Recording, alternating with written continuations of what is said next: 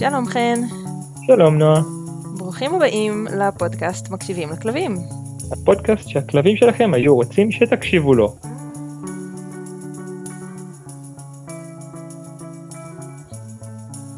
אהלן, כאן נועה, שוב בתפקיד העורכת.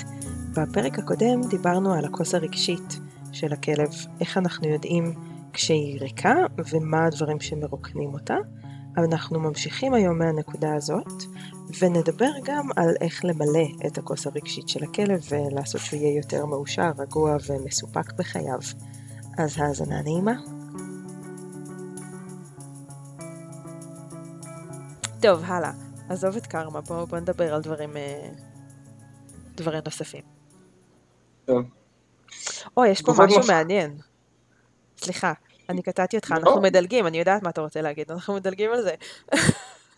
יאללה, אם שלח מעניין, בואי נלך על שאלה, שלח מעניין. הכשלת הכלב למטרת ענישה. איך אני אוהבת שזה פה ברשימה. אני כל כך אוהבת שזה פה. וואו. יאללה. הבמה שלך, תני בראש. זה, זה משהו שהוא כל כך טבעי לנו כבני אדם. אנחנו יצור מעניש. ו... וזה בעייתי. כי זה מה שאנחנו לומדים בדרך כלל מבית אבא אימא ומהגן ומהבית ספר ומהצבא וכו' וכו' וכו'. והענישה כל כך טבועה בנו, מה זה? היה אצלך פרה? זה היה נשמע כמו מו. זה לא. לפה? זה עדיין לפה. אני נוחלת למשך כל הפודקאסט. אנחנו ממשיכים בפינתנו להקשיב ללפה הנוחרת. כן, מי אמר שצריך לשים צליל לרקע? יש. בילד אין בהקלטה. איי, חמודה. איפה הייתי אבל? בזה שאנחנו יצורים מענישים. נכון, אנחנו יצורים מענישים. ואנחנו לומדים מגיל מאוד מאוד צעיר ליצור שיעור למישהו שעצבן אותנו, או סתם כהורה, כ... כ... לא יודעת מה, כמחנך וכן הלאה, אנחנו לומדים ליצור להם שיעור דרך ענישה. זאת אומרת, בוא ניצור סיטואציה ונראה אם הוא עושה את הדבר הנכון, ואם לא, אז הוא יקבל עונש כלשהו. ולפעמים העונש זה סתם מה שנקרא, אמ, יש גישת חינוך של ילדים, אני לא זוכרת איך קוראים לה, אבל יש בה משהו שנקרא תוצאות הטבעיות. זאת אומרת, אני לא אעניש את הילד, אבל לפחות ככה אנחנו קוראים לזה, אבל אם הוא לא יסדר את החדר, אז לא נלך לסרט שתכננו ללכת לראות בערב. או אם הוא לא ישים את הדברים שלו במקום, או וואטאבר, אז הוא לא יקבל את הדבר שהוא, שתכננו לקנות לו. וזה אמור להיות כאילו איזושהי תוצאה טבעית של המעשים שלו. אבל תכל'ס זה עונש. זה פשוט עונש. זה ניסיון לה, להפחית את ההתנהגות הלא רצויה מבחינתנו, על ידי זה שאנחנו נותנים לה תוצאה לא רצויה מבחינת הלומד. אוקיי, אני לא מצליח לסוף דעתך איפה אנשים עושים את זה בכלבים. כאילו,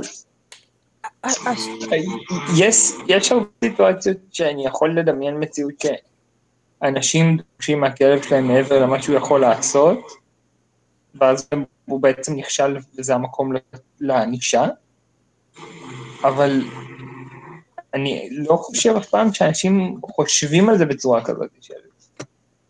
כאילו, אם הם היו חושבים על זה, נראה לי הם לא היו דורשים ממנו לעשות משהו שהוא מעבר ליכולות שלו ואז להעניש אותו. אבל אנשים לא מודעים לזה, ואנשים מקשיבים לכל מיני עצות באינטרנט. ובא...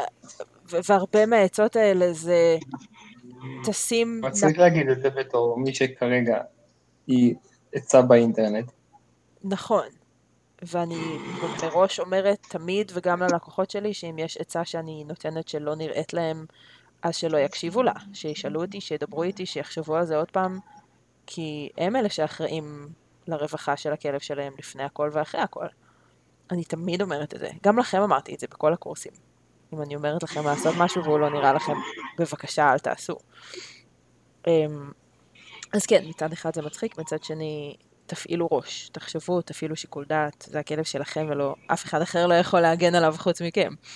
אמ, אבל הרבה מהעצות האלה באינטרנט הן הכלב לא מפסיק לאכול לי אה, דברים שאני משאיר במטבח, אז במקום ללמד אנשים להרגיל את עצמם לא להשאיר דברים במטבח, אנחנו נשים אה, נפצים בכיור, או בלונים מנופחים בפח אשפה, או כל מיני דברים שבעצם נועדו להכשיל את הכלב. אנחנו נשים, נמלכד את הדבר הזה שאנחנו לא רוצים שהוא יעשה, כדי שכשהוא יעשה אותו, כי אנחנו סידרנו ככה שהוא יעשה אותו, אז הוא יחטוף איזשהו עונש, איזשהו משהו מפחיד, איזשהו משהו שלא נעים לו. וזה ממש קורה המון, ההכשלה הזאת. אפילו סתם, אתה יודע מה דוגמה אחרת שעכשיו קפצה לי? ברמת האילוף, ברמת ה... אני רוצה להתאמן עם הכלב שלי, שלא יאכל דברים מהרחוב, אז אני הולכת ואני שמה דברים על הרצפה, וכשהוא הולך לגעת בהם הוא חוטף uh, משיכה ברצועה. אני לא עושה את זה, כן? זה משהו שפעם הייתי עושה כשהייתי מאלפת לא פורס פרי. אבל זה כל כך נפוץ. זה... זה ממש שיטה ידועה, וזה לגמרי מלכוד. זה בוא נגיד לכלב, נראה אותך, ואז כשהוא אומר, אה, אוקיי, יש פה אוכל, אנחנו אומרים לו, לא, אכלת אותה, בום. כן, אני... אחרי הדוגמאות צריך לגמרי לסוף דעתך על מה את מדברת, ולגמרי יכול להבין למה זה מרוקן לו את הכוס. כן, זה לא כן. כיף. לקחתם אותי לאכול אה, בשר מהרצפה, אה, לא. כן, כן, כן. ויש, אה, בטוח שכל מי שככה שומע את זה ואומר, אבל הכלב שלי באמת אוכל מהרצפה, מה אני אמור לעשות? אז יש דרכים ללמד אותו דרך חיזוקים, לא לאכול מהרצפה.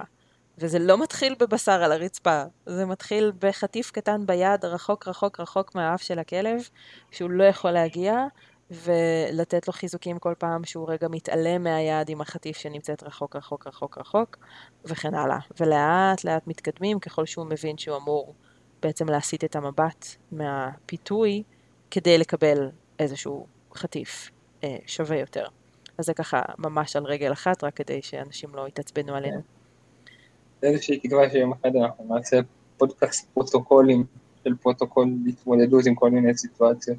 או, זה רעיון מעניין. תזכירו לנו, אז נעשה את זה. אמ, אוקיי, מה עוד יש ברשימה? תגובות מפחידות או לא צפויות מהענפים של הכלב. כן. לא דיברנו על זה? לא. באתי להגיד את זה, ואז אמרתי לי, לא, לא, שלי לא, לא דיברנו על זה בפרק אחר? לא נראה לי. לי נראה שכן. אמ, אבל לא משנה, בוא נדבר על זה עוד קצת. מה זה אומר בעצם? יש לי דוגמה מצוינת לתגובה מפחידה שיכולה למוטט כלב. מה? אזעקות בזמן מלחמה. Mm. של... זו סיטואציה שהכלב לא מוכן אליה, לא אני לא יודע מאיפה היא באה, ופתאום ברגע אחד יש צליל נורא מפחיד, והתגובה אליו זה הבן אדם שלו מאבד את כל השפיות ומתרוצץ ולא צפוי ונלחץ ומפחיד וצועק ומשתולל ורץ לאיזשהו חדר. כן. זו תגובה מעולה ועצובה מאוד. קרמה, למה באת להפליץ אבל? היא נכנסה לחדר כדי לישון לידי ולהפליץ. היא אומרת, ללאפה עשינו מקשיבים לכלבים, כמה עושים מריחים את הכלבים. No thank you baby, לא צריך. היא רוצה אה, פודקאסט בשביל עצמה. תכלס, אם היה פודקאסט של כלבים לכלבים, הוא היה מבוסס על ריח ולא על סאונד. זה מה זה נכון. אתה צודק במאה אחוז. מריחים עם הכלבים. בפודקאסט החדש. anyway, um, תגובות מפחידות. כן, זה לגמרי יכול להפחיד כלב ולהוציא אותו מאיזון כשמשהו מפחיד אותנו, ואנחנו מגיבים פתאום ב... Um, כן, כן. עוד כל מיני סיטואציות זה מציאות שנתקלים בה מלא ברחוב. כשרואים בן אדם שלא יודע לקרוא את הכלב שלו, ואז הכלב שלו הולך, רואה כלב אחר ומתלהב ואומר, היי, הנה חבר, איך אני רוצה לשחק איתו? והבן אדם נכנס לפאניקה של הם רבים, הם רבים, הם יהרוג לי את הכלב. אוי, כן. ומציף כלבים בתחושות שליליות, שובר כן. להם את ההתנהגות הטבעית שלהם. נכון. ושובר להם אמון בכלבים, ומלא, זה עושה בלאגן, כן, כן. זו דוגמה טובה. לגמרי. אמ, אוקיי, מה עוד? חוסר הכנה של הכלב למצבים מאתגרים. למה הן מתכוונות לדעתך? לפי דעתי זה גם איפשהו סוג של הכשלת הכלב ומטרת ענישה. כאילו, יש פה איזשהו מין שילוב. סיטואציות כמו לדוגמה, אני עכשיו רוצה לעבוד עם הכלב שלי על לא לקפוץ על חתולים. Mm, אז אם אני אכין את הכלב לאוכל, תקשיב, עומד לבוא חתול, תתכונן להתעלם ממנו, זה יהיה לו קל וזה יהיה לו כיף וזה יהיה לו סבבה. אם אני לא אכין אותו ופתאום יקפוץ לו חתול, כל האינסטינקטים שלו יפעלו, זה אוקיי. כאילו יהיה סוג של, אה, הכשלתי אותו, כאילו, אני בא ואומר לך, אני רוצה שתתמודד עם דברים בלי שאני מכין אותך אליהם. Hmm. אותו דבר כמו לשים נפצים בכיור, כמו לשים בלונים בפארק, זאת אומרת, כאילו כל מיני מצבים של... אני יכול להכין אותך מראש לסיטואציה מסוימת, אני רוצה שתלמד, אבל אם אני לא מכין אותך, זה כאילו אני בא לנסות להכשיל אותך. כן.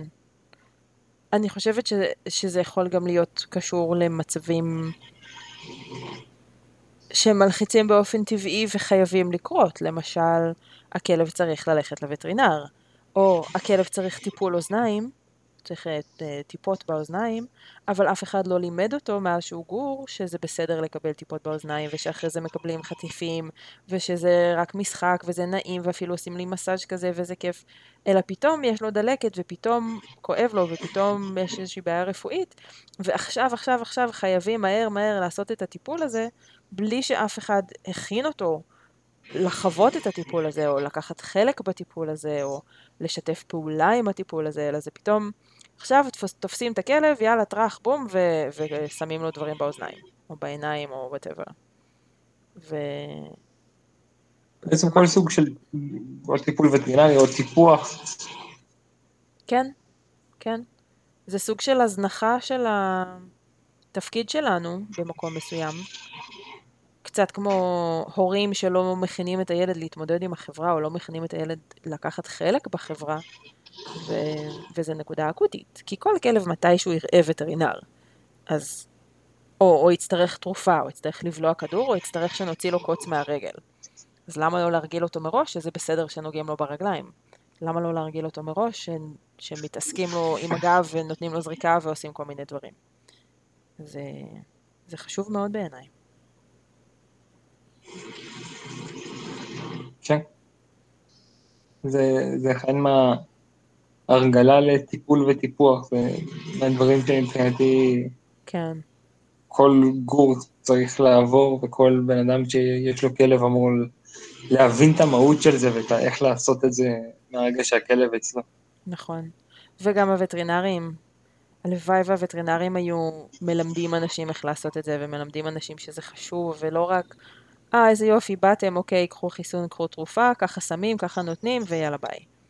אלא להראות שנייה לאנשים, תקשיבו, לפעם הבאה, כדי שיהיה לו יותר קל, הנה, ככה מרגילים אותו מראש לאלף, בית, גימל. וזה לא קשה, במיוחד לא עם גורים קטנים. זה לא קשה לעשות את ההרגלות האלה.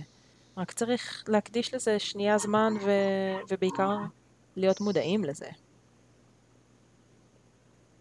כן. זה משהו שיהיה מעניין אה, לדבר עם, ה... עם הווטרינרית שהולכת להתראיין אצלנו באחד הפרקים הבאים. אנחנו נעלה גם את הנושא הזה. כן. בסדר. בואי נעצור את השיח על זה פה ונשמור את הכל לפרק איתה. לפרק איתה, כן, סבבה. אמ, אוקיי, מה עוד יש לנו? אילוף מבלבל. כן, למה זה מרוקן כוס רגשית? ומה זה אומר? זהו, אז קודם כל, אילוף מבלבל, הכוונה היא ב... לי זה מוגדר בתור, בראש, בתור אילוף לא נכון. אבל זה בעצם אילוף שאני מנצל לבקש או לדרוש מהכלב לעשות משהו שאין לו מושג והוא אפילו לא קרוב ללעשות, בלי שאני עוזר לו, בלי שאני מנמיך דרישות, בלי שאני מתכוונן, אלא משאיר אותו אבוד בלי שמץ של מושג איך להשיג את החיזוק שלו. כן, או אפילו לא, משיג, לא משאיר אותו בתסכול, אלא נמצא יחד איתו בתסכול, כי אנחנו מנסים ללמד את הכלב משהו, והסשן יתחרבש, והכלב לא יודע מה לעזאזל אנחנו רוצים ממנו ואיך להשיג את החיזוק שאנחנו מציעים לו, ואנחנו לא יודעים איך לפתור את זה, ואיך להתקדם הלאה. ואז אנחנו לא משאירים אותו בכוונה מתוסכל, אבל אנחנו שנינו בעצם בסירה הזאת של, אוקיי, זה לא עבד, מה, מה עכשיו עושים? איך מתקדמים מכאן? אמ, אבל זה בהחלט משהו שיכול לרוקן את הכוס, כי זה סיטואציה של מתח ותסכול ואולי עצבים. לשני הצדדים. כן, כן, זה כנראה ירוקן גם את הכוס הרגשית של הבן אדם קצת, לפחות קצת. כן. אוקיי, ו... אוקיי. יאללה, הדבר האחרון הוא שלך. הדבר האחרון.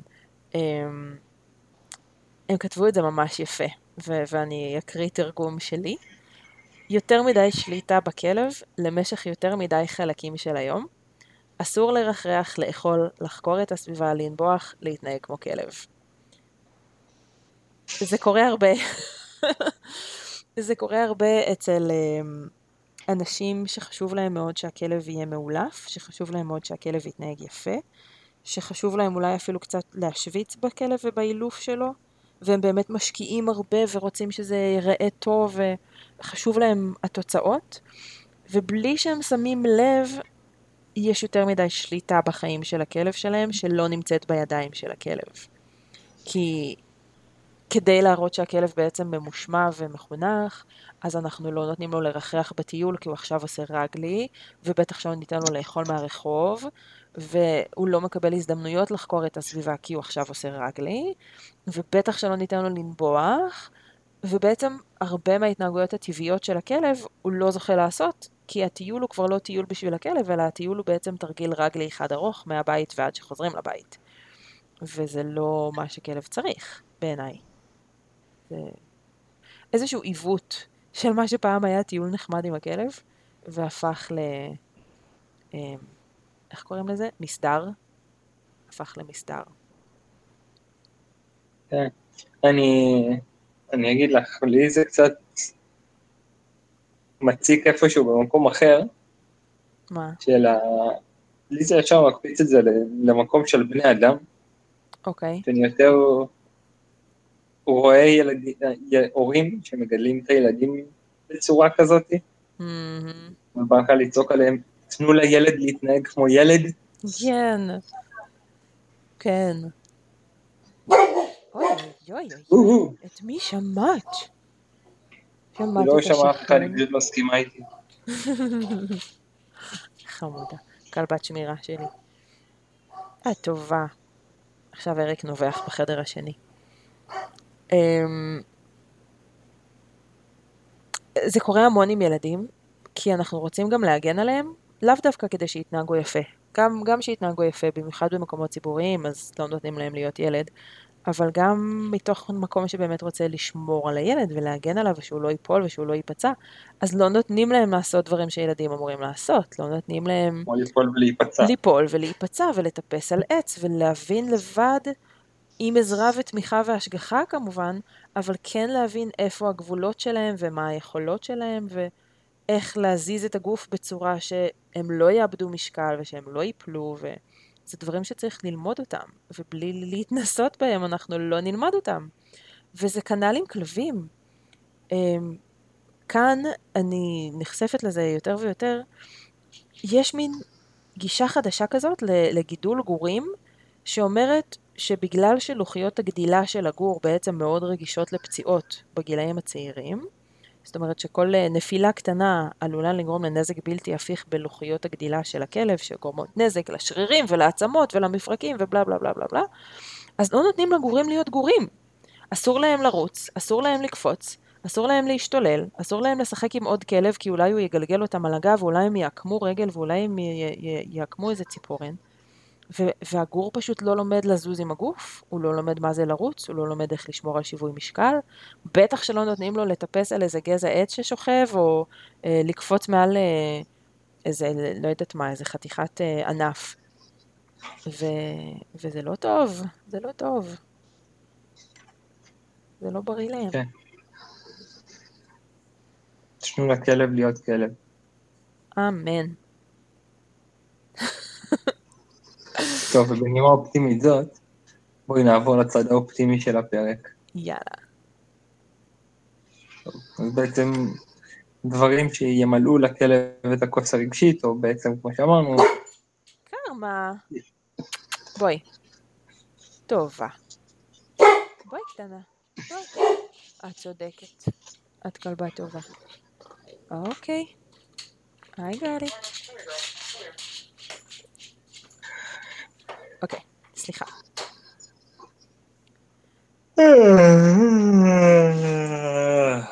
כן.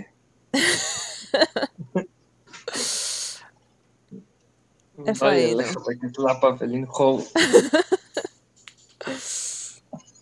יאללה, בוא נגיע לחלק הכיפי. אנחנו שם כבר. מה ממלא את הכוס?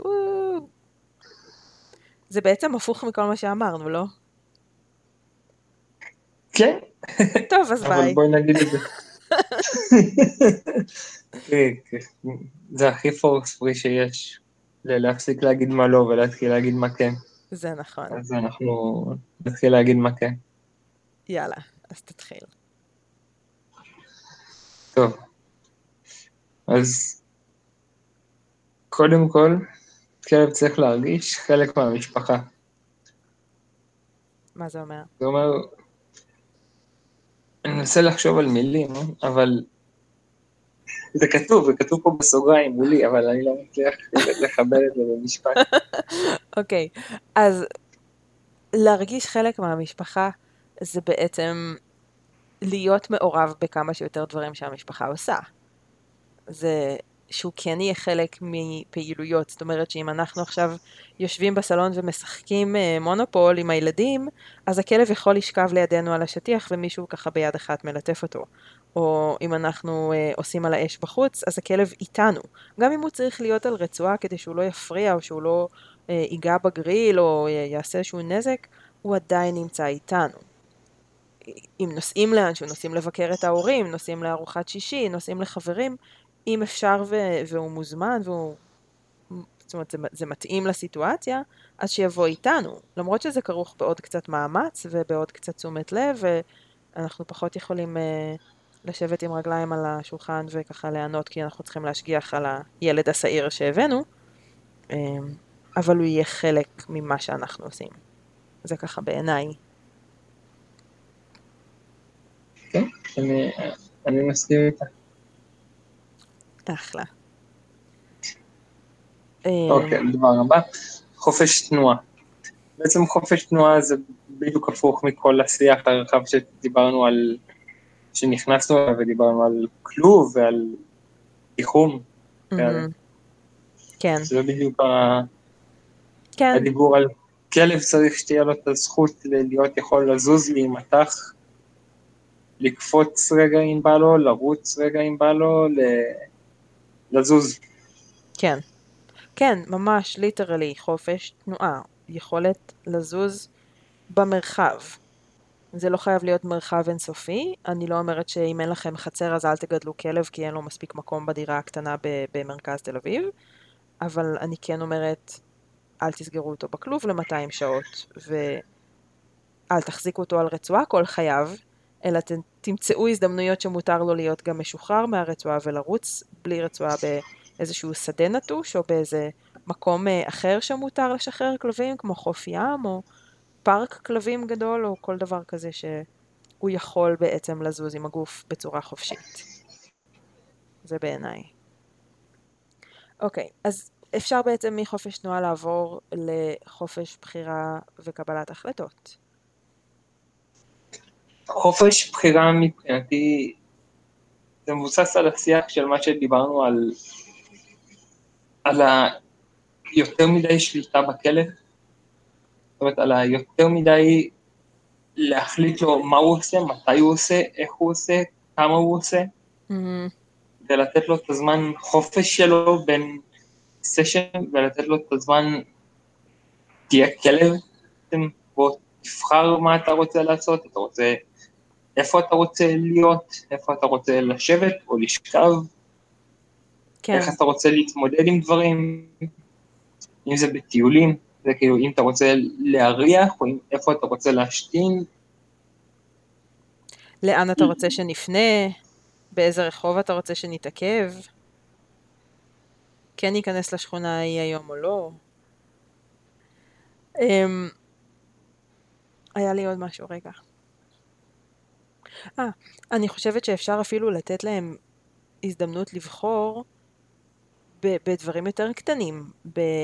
עם איזה כדור אתה רוצה שנשחק עכשיו, עם איזה צעצוע אתה רוצה שנשחק עכשיו, וללמד את הכלב ללכת להביא את מה שהוא בוחר בו, או ללמד את הכלב אה, שאנחנו מגיעים לצומת אז אנחנו שואלים אותו לאן הולכים, ומחכים רגע, ואז הכלב בוחר לאן הולכים ואנחנו הולכים בכיוון שהוא בחר. זאת אומרת, אפשר ממש לעשות את זה בצורה די מסודרת, אם אנחנו רגע עוצרים ושמים לב ו- ושמים שם את השאלה הזאת לכלב, של אוקיי, בוא, בוא תגיד לי, תענה לי רגע. וזה מקסים, זה ממש כיף לעשות את זה. כן. אוקיי, אז כן, אז הדבר הבא זה היכולת להשפיע על סיטואציות, להציג חיזוקים. כן. שמן הסתם להציג חיזוקים זה לא להציג את ה...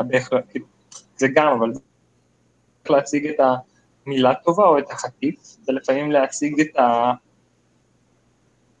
את הדבר שהוא צריך. זה קצת מתחבר לדבר הקודם, אבל כמו לדוגמה, לבחור שעכשיו אני רוצה לשחק, ועכשיו אני יכול ללכת ולבחור את הצעצוע, אז הוא יכול להשפיע על הסיטואציה, והוא יכול להחליט של, אוקיי, עכשיו משחקים, ועכשיו אני מחליט שהם משחקים, עכשיו אני מחליט עם מה משחקים, ובעצם החיזוק שלו לתוך כל הסיטואציה הזאת.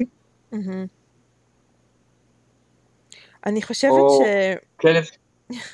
זה, זה פשוט מצחיק אותי, כי אני חושבת שאם יש אה, מאלפים שמקשיבים לזה ונהיה להם חום, כי אנחנו נותנים לכלב יותר מדי החלטות ו- ויכולת בחירה ומה פתאום, ואנחנו המנהיג, ולמה לתת לכלב את האחריות הזאת להחליט, אז אני חושבת שזה יכול להיות קצת אה, מאתגר מהכיוון הזה ל... לאנשים שלא רגילים לחשוב ככה, לאנשים שלא רגילים לחשוב למה בעצם חשוב כל כך החופש הזה, אז לא יודעת, אתה חושב שאנחנו צריכים שנייה ל- ל- להתעמק בזה עוד פעם רגע? למי שאולי לא שמע פרק קודם בנושא. כן. אז למה? למה זה חשוב בעיניך שניתן לו לבחור? אתה מסכים איתי נורא, וזה יפה, זה, זה כיף לי, זה לא, נחמד, אוקיי, אבל אוקיי, למה? כאילו, זה מצחיק קצת להסביר למה, כי אנחנו במשך כבר חמש פרקים מדברים על למה. אנחנו בעצם מדברים על זה שזה צורך בסיסי של הכלב. לא ניתן לו לבחור, לא ניתן לו להחליט, לא ניתן לו את היכולת להיות שותף פעיל שמקבל על החיים של עצמו, נקבל כלב מתוסכל, כלב מדוכא. מה יכולות להיות ההשלכות לזה? אבל לא. הוא יכול להיות רכושן, הוא יהיה ריאקטיבי, הוא יהיה בחוסר שט, הוא יקצין התנהגויות. כל כלב שאף בן אדם לא רוצה שיהיה לו, אף. בן אדם לא רוצה שיהיה לו את הכלב שנובח על כל דבר שזז, שקופץ על כל אורח שנכנס, שרוצה לתקוף כל כלב או חתול או בן אדם שהוא רואה ברחוב. רגע, אבל כל זה... נוכל... כל זה נפתר אם אנחנו ניתן לכלב קצת אה, להחליט באיזה כדור משחקים? לתת לו באיזה, להחליט באיזה כדור משחקים זה רק נקודה אחת קטנה מבין רשימה ענקית שאנחנו מדברים עליה כל כך הרבה. אבל זה איזושהי תפיסה שחשוב להבין. להבין שהכלב הוא יצור חי עם רצונות וצרכים ולא רובוט. זה לא קניתי איי רובוט, אני רוצה שהוא יפעל מתי שאני מפעיל אותו, אני רוצה שהוא ינקה אחריו, אני רוצה שהוא לא ייתפס בווילון ושהוא יהיה רק בחדר שאני מחליט שהוא נמצא בו. כן. זה יצור עם רצונות וצרכים, ואם לא ניתן לו את המקום שלו, להתבטא בכל הדרכים שדיברנו עליהם, אנחנו פוגעים בו. ובסופו של דבר, אנשים שמביאים כלבים זה כי הם כלבים. לרוב זה מתוך חוסר מודעות שהם פוגעים בכלב על ידי זה שהם לא נותנים לו להיות כלב. כן. ופה זה בדיוק המקום, המקום שלנו, זה לבוא ולהגיד, תעצרו שנייה עם מה שאתם חושבים שאתם יודעים, תעצרו שנייה עם מה שקראתם, תעצרו שנייה עם כל התפיסה הזאת, ותקשיבו לכלב, תראו מה הוא רוצה, מה הוא צריך. אז כן, אני חושב שאנחנו לא מגזימים בכלל כשמדברים על בוא ניתן לכלב את הזכות להיות כלב. ולבחור את הצעצוע ולהחליט כן, מתי, עכשיו, אה, לאן מטיילים. כמובן, כמובן שבסופו של דבר, כן, בואו ניקח בחשבון, הוא כלב, הוא חי בעולם, או לא משנה, בעולם של בני אדם, כן, הוא כמו תינוק בן שלוש, זה אומר, אנחנו צריכים לקחת אחריות סיטואציה תמיד. זאת אומרת, אם זה כלב שבורח, אז לא, לא נשחרר אותו במקום בלי חצר. נכון. אם זה כלב שמחושן לצעצועים שלו, אז לא כל היום לבוא ותגיד לו, יאללה, בוא תבחר צעצוע, ועכשיו יתקרב אליך, כי מי שיתקרב אליך תאכל אותו. אנחנו תמיד צריכים להיות שם אחראים ותמיד לנהל את הסיטואציה, אבל עדיין לקחת בחשבון שאנחנו מדברים פה על יצור חי עם רצונות וצרכים שצריך להבין אותם ולהתייחס אליהם, ולתת להם את המקום שלהם. אני ממש אה, מסכימה עם מה שאתה אומר, וגם אמרת את זה בצורה מאוד יפה בעיניי. אני רק רציתי להוסיף על זה, של אנחנו גם לא אומרים, אסור שיהיה לכם שום אה, חוקים או גבולות, או אסור אה, שהכלב יתנהג איך שנוח לכם, הוא חייב לעשות רק מה שבא לו, אחרת אנחנו מדכאים אותו. לא, זאת לא הנקודה. חשוב חוקים וגבולות כדי שנוכל לחיות איתם ביחד. אבל החוקים והגבולות הם דברים שרלוונטיים כל אחד לחיים שלו עם הכלב שלו. אני לא אומרת שאסור חוקים וגבולות, אני לא אומרת אל תגידו לכלב אף פעם מה אתם לא אוהבים, או אל תשנו לו את ההתנהגות, או תהיו תמיד רק אה, לוי דווי הכלב הטבעי עושה מה שבא לו, ותראו איזה יופי הוא מתנהג אה, לפי הטבע שלו ואוכל חתולים ברחוב. זאת לא הנקודה. הנקודה היא רק, קחו בחשבון שיש כאן חיה עם, כמו שאתה אומר, רצונות, צרכים משלה, ושהצרכים של הכלב הם הרבה מעבר לאוכל מים, מלונה, חצר, ווטרינר פעם בשנה לחיסון כלבת. זאת אומרת, אני אומרת, ובעצם כל הפרקים האלה, בשביל זה אנחנו בעצם חופרים פה כל כך הרבה לעומק, הצרכים של הכלב לא נגמרים בזה, הצרכים של הכלב רק מתחילים בזה, ומעל להכל יש את המצב הרגשי של הכלב. ולכן זה כבר הפרק השני שמוקדש בעצם לצרכים הרגשיים של הכלב. אז אה, זהו, זה ככה היה חשוב לי רגע להדגיש את זה, כי, כי אני בטוחה שיש אנשים שמקשיבים ואומרים כזה, וואלה, אלה הקיצוניים האלה, על מה הם מדברים, יאללה, כולה כלב. אז, אז לא, אז אם אנחנו רוצים באמת ליהנות מהכלב שלנו, אלה הדברים שכדאי שנתחיל להקשיב להם ולשים לב אליהם ולשאול את הכלב שלנו מדי פעם. אמ, אז זהו. וגם זה לא חייב להיות כל פעם. זאת אומרת, אל תרגישו עכשיו אשמים אם אתם אה, בטיול אה, קצת אה, קצרים, או קצת אה, חסרי סבלנות, או אין לכם זמן עכשיו לתת לכלב לבחור להתעכב שעתיים על כל שיח שהוא פוגש בדרך. זה הכל בסדר. הכל צריך להיות באיזון ובצורה שמתאימה לכל הצדדים.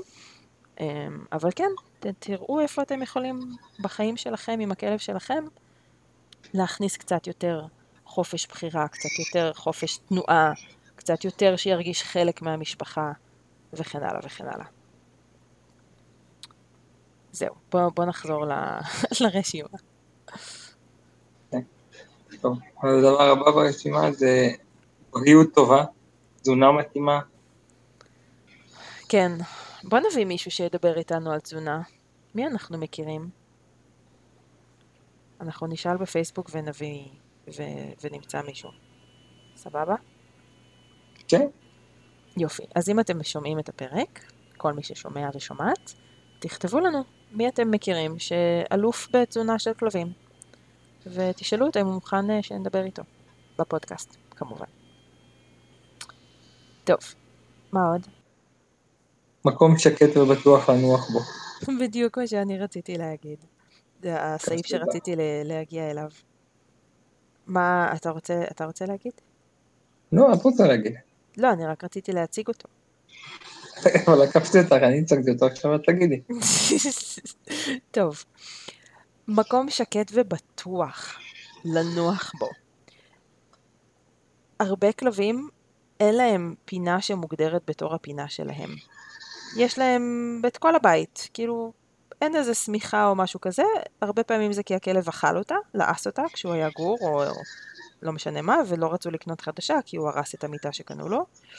ו, ובעצם יוצא מצב שהכלב די חסר פינה משלו, אמ, ואני חושבת שכולנו צריכים איזושהי פינה שמוגדרת בתור הפינה שלנו.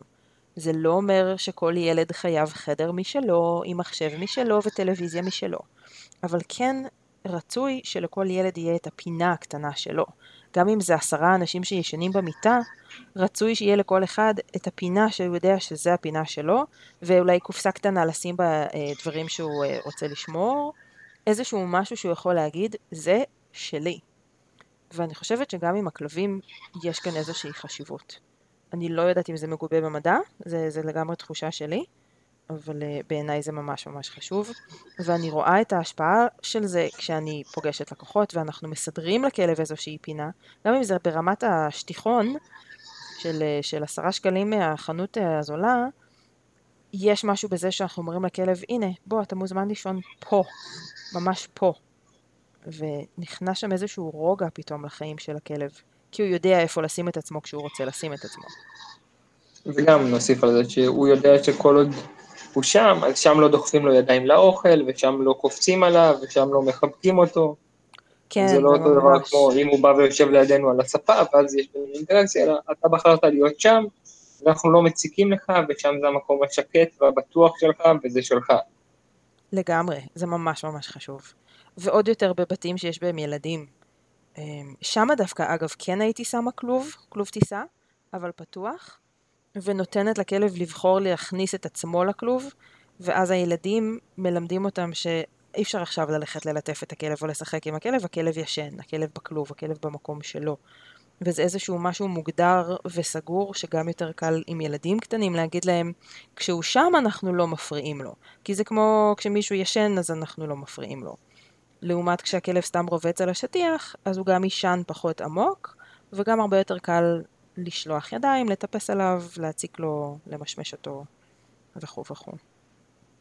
אמ, אז כן, די, די בדיוק מה שאמרת, רק אולי עם תוספת של כלוב. כלוב. עם כלוב. כן. טוב. זהו, אני, הבא, אני רק רציתי להגיד ש, שתשימו לב, אני לא נגד כלובים, לא, לא, לא, אני פשוט נגד לסגור אותם כל החיים בכלוב. זהו. הדבר או. הבא. טוב שציינת, מי שרצה אומר. טוב, הדבר הבא זה היכולת ניבוי, השגרה צפויה, התגובות צפויות, כן, אז מה חפרנו כבר מלא. זה בא ממול האילוף מבלבל, בא ממול החוסר הכנה. כן. ו... ואולי גם ב... בהקשר של אה, כועסים על הכלב, צועקים על הכלב, אין עקביות בציפיות מהכלב, לפעמים מותר לעלות על הספה, לפעמים אסור כי אתה מלא בוץ, או לפעמים מותר כי הילדים ברשו ואז אסור כי ההורים חזרו הביתה, כל מיני דברים כאלה, שבעצם התגובה היא לא צפויה. כן. כשמישהו אחד מביא לכלב לאכול בזמן ארוחה, ומישהו אחר מתעצבן על הכלב, על למה הוא בא לבקש לאכול בזמן ארוחה. למשל, כן, כן, יפ. כן, רוצה להרחיב על זה? על היכולת ניבוי, הצורך ביכולת ניבוי? כן. לא, נראה לי שדיברנו על זה בפרקים הקודמים מספיק. אתה מרגיש ש... שצריך עוד? לא, שכנעת אותי. אוקיי. אני גם בטוח שאנחנו נדבר על זה הרבה עוד בפרקים הבאים, אז אה, כן, אנחנו כרגע לא- חדורי מטרה קצת לס- ל- ל- להקיף את הנושא הזה. טוב, אז בעצם הדברים האחרונים זה שלוש סעיפים, אבל הם בעצם סעיף אחד מבחינתי, שזה להתנהג כמו כלב, ולתת לכלב לעשות דברים שהכלב אוהב, ולאהוב אותו, ללא תנאי, כמו שהוא, על זה שהוא כלב, לא על זה שהוא רובוט. כן, ומה יכול להיות יותר מחזק, מעצים, ממלא את הכוס, מאשר שמי שאחראי עליך בא ואומר לך, אתה מושלם בדיוק כמו שאתה, בוא תהיה אתה, תעשה את מה שאתה אוהב, תהנה מזה, ואני אוהב אותך ככה. כן, רק שצריך להגיד את זה בכלבית, לא בעברית. כן. בואי תפרטי, תסבירי למה את מתכוונת. זה, זה, גם, זה גם תשומת לב, זאת אומרת זה גם ממש פיזית לשים את הידיים על הכלב בצורה שנעימה לו ולדבר איתו ולתת לו את החטיף שהוא אוהב ולשחק איתו ולעשות איתו דברים לתת לו תשומת לב ולתת לו את האהבה הזאת בדרכים שהוא נהנה מהם אמ, וזה גם בדרכים שהוא בטוח לא ישים לב אליהם בצורה מודעת כי הוא לא חושב על החיים אבל הוא ישים לב שטוב לו יותר זה ה... הנה, קרמה קפצה עליי ו- ופתחה לי את השפה, וזה כאב החושלוקי, ו- וממש ברמה שירדו לי דמעות, ולא לא עשיתי עם זה כלום. לא הרבצתי לה, לא צעקתי עליה, לא התעלמתי ממנה, לא שמתי אותה בעונש, לא הגבתי בצורה לא נחמדה, כי היא הכאיבה לי. כי היא כלבה, ו- ולא לימדתי אותה לא לקפוץ עליי, כי אני אוהבת שהיא קופצת עליי, ורוב הפעמים אני מנהלת את זה כי אני לא רוצה להכחיד את זה, אני, אני באמת אוהבת שהיא קופצת עליי, אני אוהבת את השמחה הזאת שלה. הפעם היא תפסה אותי לא מוכנה כי שיחקתי עם אריק ולא שמתי לב שהיא בכלל אה, באה לאזור והיא זינקה עליי ו- ופתחה לי את השפה. אז זה בעיה שלי, זה אני לקחתי מראש את הסיכון הזה כשאני החלטתי שאני לא מלמדת את קרמה שאסור לה לקפוץ עליי, אלא אפשרתי את זה עד היום, וזה בעיה שלי שהיא פתחה לי את השפה. קרמה לא צריכה לשלם על זה מחיר של אימא כועסת, או שחלילה ירימו עליה יד, או כל דבר כזה. וזה היה ממש מעניין, כי הילדים שלי ראו את זה קורים. קורה, זה קרה לפני איזה שעה, שעתיים כבר, ו... ושניהם מיד ניגשו אליי, ואמא, את בסדר, ומה קרה, ואוי, ו... ומסכנה, ובטח נורא כואב לך, וזה. ושניהם אמרו לקרמה שזה לא יפה, ושניהם כזה, אנחנו נרביץ לה, בזמן שהם מלטפים אותה, בזמן שהם מסתכלים עליה ואומרים לה לא באמת, לא באמת. וזה היה מין, זה היה ממש ממש יפה לראות אותם מפנימים את זה של היא רק כלבה, זה כמו שתינוק היה עכשיו פוגע בי בטעות ומכאיב לי ממש, אבל הוא תינוק, הוא לא יודע, הוא לא עשה את זה בכוונה. ולי זה היה ממש ממש יפה לראות את הילדים שלי עושים את זה עם קרמה, כשברור להם שאימא עכשיו בכאב כמו שהם לא ראו אותי הרבה זמן, שהיא פתחה לי את השפה, אבל עדיין הם הבינו שאנחנו לא מגיבים בכעס, שאנחנו בטח שלא נגיב באלימות.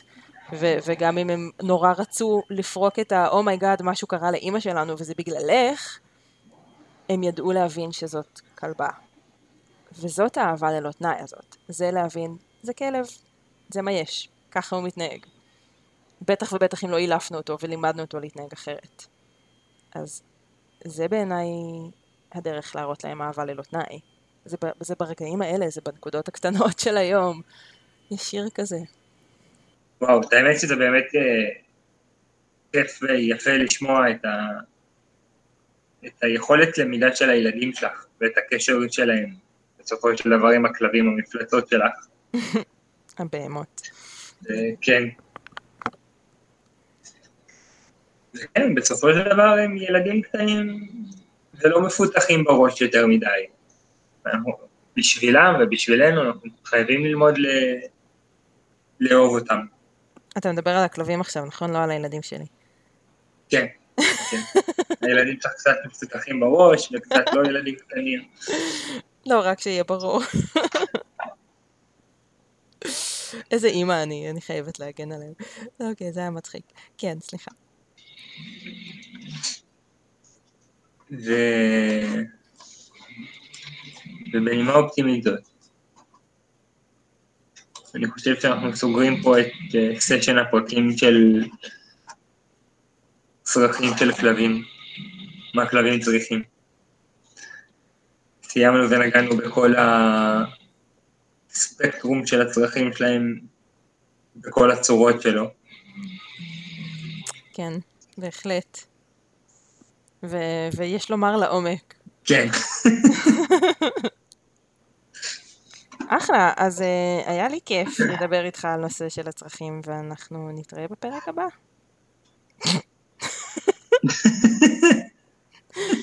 חן נרדם, למקרה שלא שמתם לב, השעה שלוש בבוקר וחן נרדם, ביי! ביי! לילה טוב. אז להתראות לכם, תודה רבה. מקווה שתרמנו לכם בלסגור את הפינות לגבי מה זה היצור החי הזה שהולך על ארבע שיש לכם שם. ואם אין לכם את היכולת לענות על הצרכים שלו, אז תחזירו אותו לכלבייה שממנו הוא בא. לא. איזה קשוחה. ממש. יאללה. סגרנו? אה, כן, כן, יאללה, סגרנו. להתראות בפעם הבאה.